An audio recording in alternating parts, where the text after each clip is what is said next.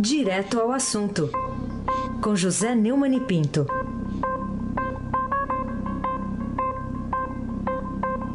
Oi, Neumani, bom dia. Bom dia, Raíssa Abac, o craque. Bom dia, Carolina Ercolim, tintim por tintim. Bom dia. Bom dia, Almirante Nelson e seu pedalinho. Bom dia, Diego Henrique de Carvalho. Bom dia, Moacir Biasi. Bom dia, Clã Bonfim. Emanuel Alice Isadora. Bom dia, ouvinte da rádio Eldorado 107.3 FM. Se abaque, o craque. Bom, Neumann, agora há pouco a gente trouxe números da última pesquisa do Ibope para o governo de São Paulo, então agora uma análise sua também. Que novidades esse levantamento Ibope Estadão TV Globo trouxe sobre a disputa ao governo paulista? É, o, o Estadão está dando aqui na primeira página que o SCAF tem 24% e o Dória 22%, é, segundo o Ibope. Ah, o Ibope do Estadão e da Globo. Né? O, isso aí mostra ah, o desastre que foi a, a, sucessão preparada pelo Geraldo Alckmin.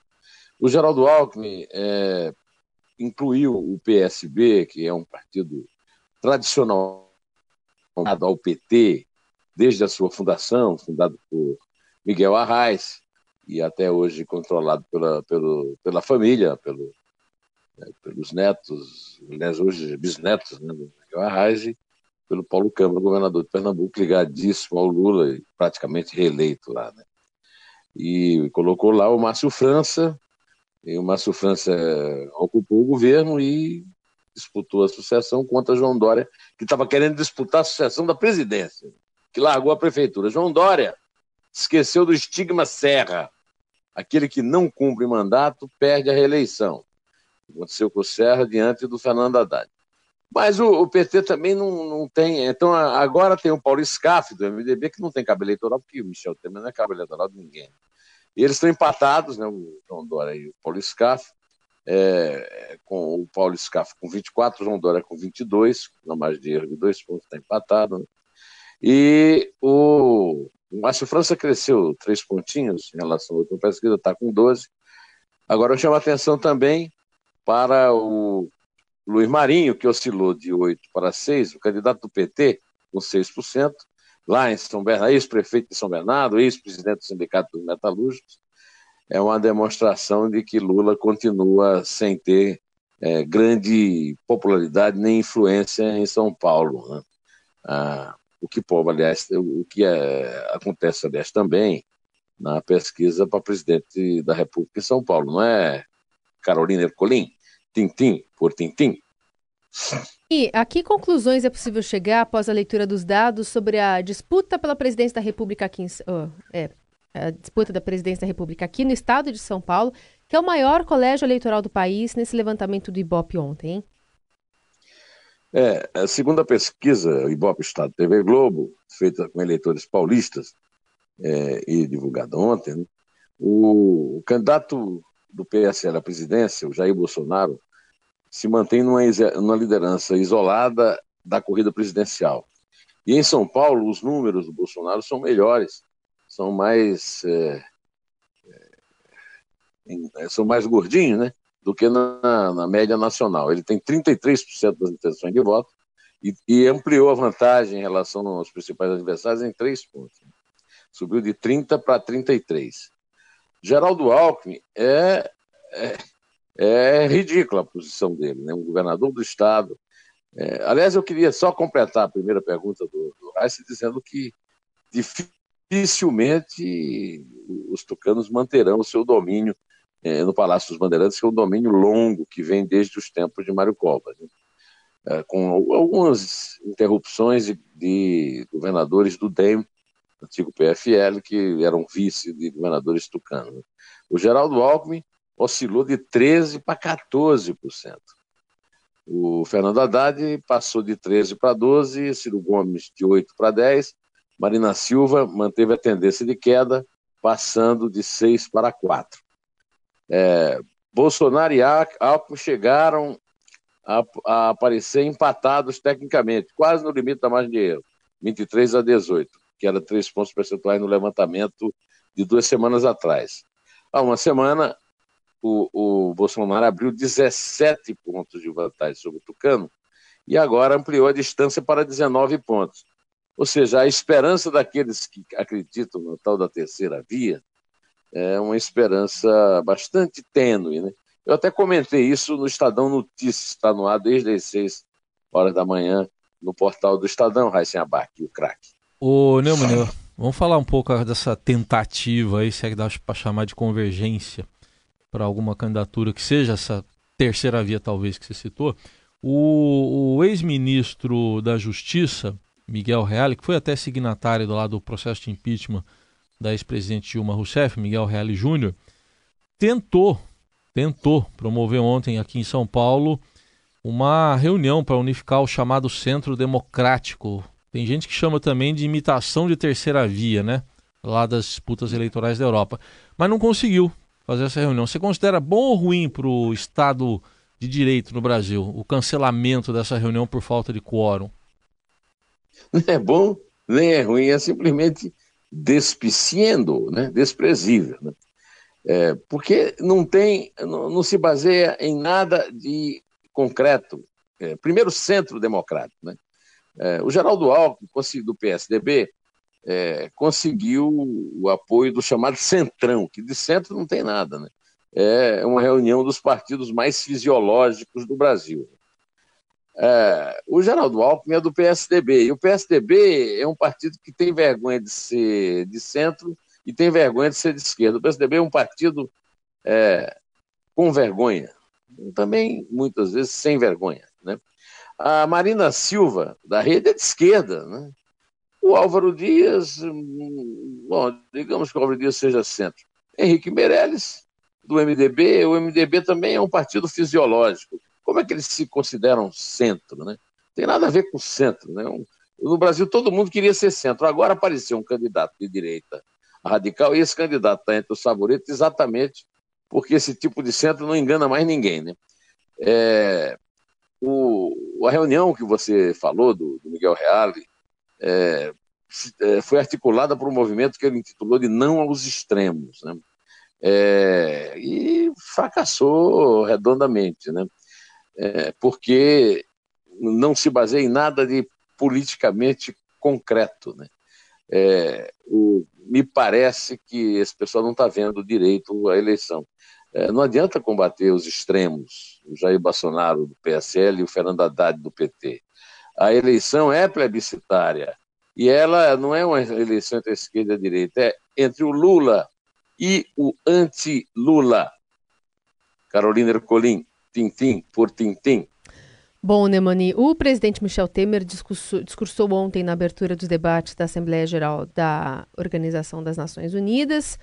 É, ele defendeu o multilateralismo e criticou a tendência recente de alguns países de se isolar, fez um discurso afinado com os valores das Nações Unidas reivindicou de novo mudanças lá no Conselho de Segurança da organização e também disse que fazia um discurso da ONU como presidente, né, como último discurso aí, reforçando a importância da democracia e a gente separou um trechinho aqui. Em duas semanas, o povo brasileiro irá às urnas. Escolherá as lideranças políticas que, no executivo e no legislativo, dirigirão o Brasil a partir de janeiro de 2019 Assim determina nossa Constituição. Assim tem sido nos últimos 30 anos e assim deve ser sempre. Que afinal, nós somos autoridades constituídas, já que o poder emana do povo. Este é o titular do poder. Porque também a alternância do poder é da alma mesma da democracia. E a nossa, senhoras e senhores, é uma democracia vibrante, lastreada em instituições sólidas. O que, que, você destaca dessa fala do, do presidente lá em Nova York? Carolina, o, o Michel Temer falou um monte de, de platitudes, né? Quer dizer, Michel Temer, ontem o Ibope divulgou uma pesquisa que dá com 4% a popularidade dele, né? É, o que ele disse é óbvio, né? E é muito bom que o presidente diga isso. É, o Brasil tem uma tradição, como foi é, criada lá na ONU a partir do Oswaldo Aranha e até hoje, né, os presidentes do Brasil abrem as, as assembleias gerais e ele abriu a última, né? É, e ele é, fez uma afirmação importante lá, viu, Carolina? Ele disse que pode suspender a intervenção militar no Rio de Janeiro para votar a reforma da Previdência. Um dia desse nós comentamos é, aqui que ah, a, a, na, na, pesquisa do Ibope apareceu que o povo quer nem saber de reforma. Né? Então não é só uma questão dos privilegiados defenderem, é a maioria, mais de 75% da população que quer saber de reforma, mas sem reforma não vai dar para tocar o Brasil. E esse, esse, é um, esse é um ato positivo, esse é um ato de grandeza do Temer nesse momento de despedida dele, que é a, é a, é a melhor hora, porque como o povo não quer, dificilmente o Congresso é, que for renovado agora em, no dia 7, vai querer. Então, com esse Congresso, enfim, de mandato, e o Temer também, é possível que isso aconteça, né? De repente ele consegue a reforma da Previdência, mesmo com 4% de popularidade. Para isso é necessária a suspensão da intervenção, que é um fiasco total. O general andou dando entrevista reclamando, dizendo que não, não, não, não é fiasco coisa nenhuma, mas é. Basta você ler o noticiário do Rio. Então, são duas, é, dois coelhos mortos numa cajadada só. Né? A intervenção militar na, na segurança do Rio e a reforma da Previdência. Né? É, Deus queira que eles realmente ponham isso para frente e consiga algum resultado concreto, o sem abaque, o craque. Ô, Neumann, outro assunto aqui, a gente sempre tem que falar de judiciário, né? A primeira turma lá do STF autorizou a prisão do senador Assir Gurgax, do PDT de Rondônia, Rondônia, que foi condenado a quatro anos e seis meses de prisão em regime semiaberto por crimes contra o sistema financeiro nacional em fevereiro deste ano, né? Pelo mesmo STF tinha sido ordenada essa prisão. Qual agora a importância política dessa notícia de que a primeira turma autorizou a prisão de alguém que já estava condenado? É, o Gurgax é candidato ao governo de Rondônia pelo PDT e o registro dele foi impugnado pelo Ministério Público. Né?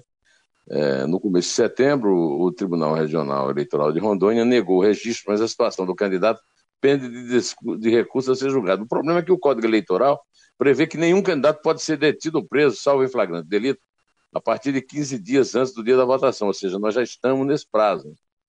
Esse ano, a regra já vale desde sábado 22, e a votação acontece dia 7 de outubro. Por isso, a prisão do senador não tem como ser executada. Então, o, o Supremo Tribunal Federal, pelo visto, é, lida também com a, a arte da ficção, né? é, aliás, da ficção do, do, absurdo. E isso é, é mais uma demonstração da desconexão do Supremo Tribunal Federal com a realidade concreta das ruas, e das casas dos brasileiros, Carolina Ercolim, tintim por tintim. Mani, por que, que o PSB requereu ao Tribunal Superior Eleitoral para não invalidar os títulos dos eleitores que perderam aquele prazo para o recadastramento e o cadastramento biométrico obrigatório, permitindo que eles participassem pelo menos do segundo turno das eleições, né? O que foi negado pela presidente do TSE, ministra Rosa Weber, e deverá agora ser submetido ao julgamento no Supremo na sessão de hoje com o ministro Luiz Roberto Barroso como relator. Carolina, é, todos os cidadãos brasileiros foram avisados. Eu fui lá para a fila, né, fazer a, a, o cadastramento biométrico obrigatório. Agora, é, é, sempre vem esse, essa conversa populista que o homem pobre, o homem que não tem acesso à informação, é, merece uma exceção. A Rosa Weber não concordou eh, com isso. Segundo ela, a presidente do Tribunal Superior Eleitoral disse, à luz das informações prestadas pelas áreas técnicas do tribunal, uma eventual suspensão das normas autorizadoras do cancelamento dos títulos eleitorais implicará o comprometimento do calendário eleitoral a par dos elevados custos exigidos para o refazimento das diversas etapas do pleito. Quer dizer, me parece que a lógica é que seja mantida a decisão anterior, ou seja, quem, fizer, quem fez o cadastramento biométrico é, vota, quem não fez, infelizmente, fica para a próxima eleição. A, a tentativa do PSB de melhorar o desempenho dele com votos, é, pessoas que não fizeram o cadastramento, ela vai encontrar a lei. Agora vamos ver o que é que o Supremo vai decidir ali. O Supremo é sempre uma caixinha de surpresas, não é mesmo? Raíssen Abac, vice-campeão do Brasileirão. Vice? Já acabou o campeonato? Não, é. Ah, bom. Você não. Você é um retrato da realidade. É. é o retrato do você momento. Você não viu que o seu, o seu adversário, uhum. o, o, Aguirre, Diego Aguirre, Sim. disse que se o campeonato tivesse acabado ontem, o São Paulo era campeão e você era vice, rapaz. Ah, você, então tá bom. Ah, mas se a eleição fosse se a eleição, hoje... Se a eleição fosse hoje, o, é que é, o Bolsonaro ia para o segundo turno com o Haddad. Isso. Não é isso? Isso. Mas não é. Não é, né? Tá bom. É. Então tá bom. Não é, mas, mas você é vice na tabela. Segue o vice-líder. Vou, vou, vou seguir aqui. vou seguir aqui com outro assunto aqui. O que muda de vez em quando são posições lá no Supremo, né? Primeiro tinha lá a posição do ministro Gilmar Mendes, né? mandou soltar o Paulo Vieira de Souza, o Paulo Preto, assim conhecido, né? Ex-diretor da Dersa. Agora mudou a decisão lá da segunda turma do Supremo, mandando o Paulo Preto para prisão domiciliar. Qual que é o status do, do Paulo Preto hoje? Ele que já foi apontado como operador de propinas do PSDB na época do governo Serra. Hum, Heisen, é, você era menino na ditadura, mas eu me lembro que na, na época da ditadura, eu sou mais velhinho que você, hum. a gente dizia que a Constituição da República é, vendia em banca como, como periódico, né? É. Mudava todo, todo dia. Mesmo assim é o Supremo. O Supremo é, é muda de. quer mudar de é, decisões, até de jurisprudência, é, e isso aí está mudando porque houve uma modificação na turma, né? Que aliás foi previsto isso, que nós conversamos sobre isso. Né? O Dias Toffoli, que faz parte do trio Solta Todo Mundo, né? Foi para a presidência do Supremo e a Carmen Lúcia para o lugar dele. Então, depois da, da, da, entrada da Carmen Lúcia, fizeram um acordo lá, né? E pelo, pelo, pelo, pelo qual o Paulo Vieira de Souza foi, é, a, a, depois de uma proposta feita de conciliação lá pelo Lewandowski, né, ele foi, foi é, preso domiciliar, né, prisão domiciliar, está é, proibido de manter contato com demais investigados e de deixar o país e deve entregar o passaporte. Ele também será monitorado por meio de utilização de tornozeleira eletrônica. Isso aí é o chamado, me engana que eu gosto, tornozeleira eletrônica, né? É meu amigo acreditar que tem alguém na Polícia Federal interessado em acompanhar o trajeto do que tem esse monte de tornozeleira eletrônica no Brasil, é a mesma coisa que acreditar em Papai Noel desfilando é, com a mangueira lá na Marquês de Sapucaí, né? Ô Carolina Colim, tintim por tintim. Bom, Neumani, e por falar em puxa encolhe, o que será feito na candidatura do ex-governador do Paraná, Beto Richa, né, ele tucano, depois que o Ministério Público do Estado é, que ele governou, inclusive, o denunciou por corrupção e fraude à licitação 11 dias depois de o ministro Gilmar Mendes ter mandado soltá-lo. É, o, é, o Beto Richa, o irmão Pepe Richa e mais o, os assessores dele foram presos. No dia 11, por ordem do juiz Fernando Bardelli Silva Fischer, da 13ª Vara Criminal de Curitiba. É, ele é um dos alvos da operação Rádio Patrulha, né? que investiga desvios no programa Patrulha Rural, contrato de manutenção de estradas rurais. Mas o Beto Richa foi solto por ordem, é claro, né, do ministro Gilmar Mendes, também conhecido como Tucano fora da gaiola. Né? Agora, o Ministério Público do Paraná, que não desiste, insiste, denunciou ontem o Beto Richa, que é candidato ao Senado nas eleições, por corrupção e fraude à licitação. Né? Além disso, tem mais 12 investigados. Ah, isso não altera em nada a condição de candidato dele ao Senado, é, que nós estamos acostumados a ver esse filme no Brasil. Né? É, o filme do momento lá no Supremo é Prende que o Gilmar solta. Vamos esperar também qual é a decisão do Gilmar quando essa decisão, digamos que a, a, o juiz resolva prender de novo, baseado no Ministério Público, ele não vai ficar de braços cruzados, né? Ele, a menos que ele tenha viajado para Lisboa. Bom, de qualquer maneira, acabou o nosso tempo, Carolina. É. E é, acabou o nosso tempo. E, e eu vou pedir para você contar a partir do 3, porque você tem que aí para se preparar para o 9 e meia, né? Está aí comandando as meninas no Diário das Eleições, né? É isso aí, uma, e... uma hora e meia para isso. Você tem uma hora e meia para isso, aí. É. capricha, tá? Tá bom, pode deixar, fica na solta, escuta. Solta no capricho. Então vamos lá. É três. É dois. É um. Em pé.